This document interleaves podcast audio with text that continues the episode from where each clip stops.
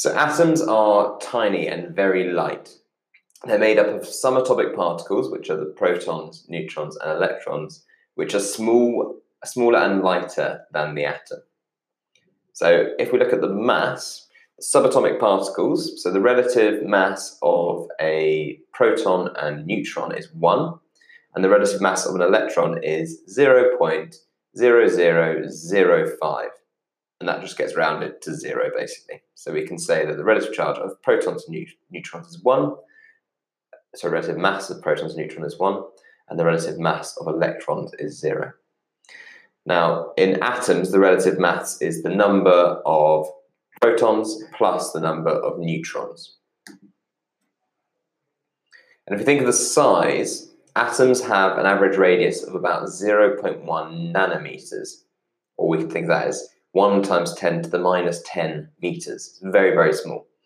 And if you think about that in, in scale, about 5 million hydrogen atoms could fit on a single pinhead. So they're really, really tiny. The nucleus of an atom is 10,000 times smaller than the atom.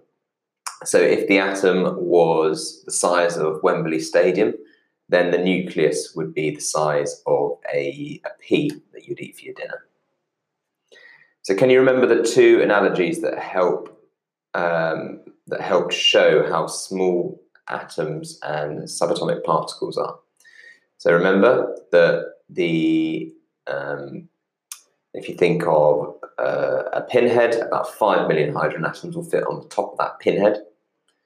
Um, and then if you think of the size of Wembley, so if you think of the size of a pea, uh, size of Wembley is the size of the atom with all its electrons. And the pea is the nucleus.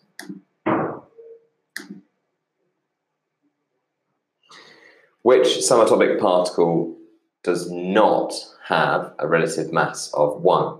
So remember, proton and protons and neutrons have a relative mass of 1, and the electrons have a relative mass of 0. The mass number of an atom, which we also call the relative mass, is the total number of protons and neutrons in a nucleus.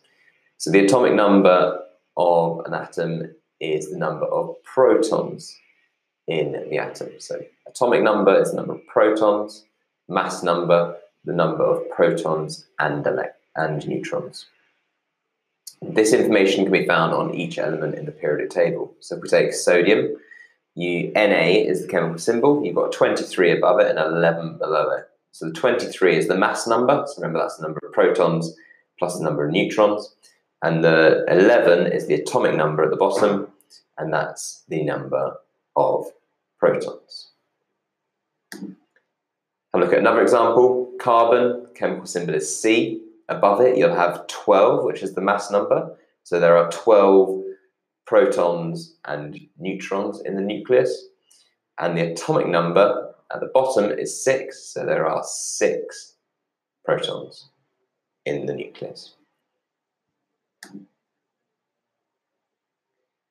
So the atomic number, just to recap, is the number of protons in a in an atom a particular element, and the mass number is the relative mass of a particular element. The element's atomic number tells you the number of protons in each atom, and an element's mass number tells you the combined number of protons and neutrons in each atom. And just to recap, the relative size of an atom versus the nucleus, atoms are really, really small, but nuclei are even smaller. So if the atom was the size of Wembley, then the nucleus would be the size of a pea.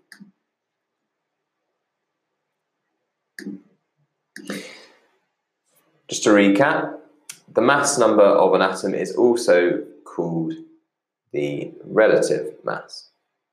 It is the total number of protons and neutrons in a nucleus. The, the atomic number is the number of protons in an atom. This information can be found uh, for each element on the periodic table. If you found this episode useful, you will find more episodes by searching for our new podcast channels.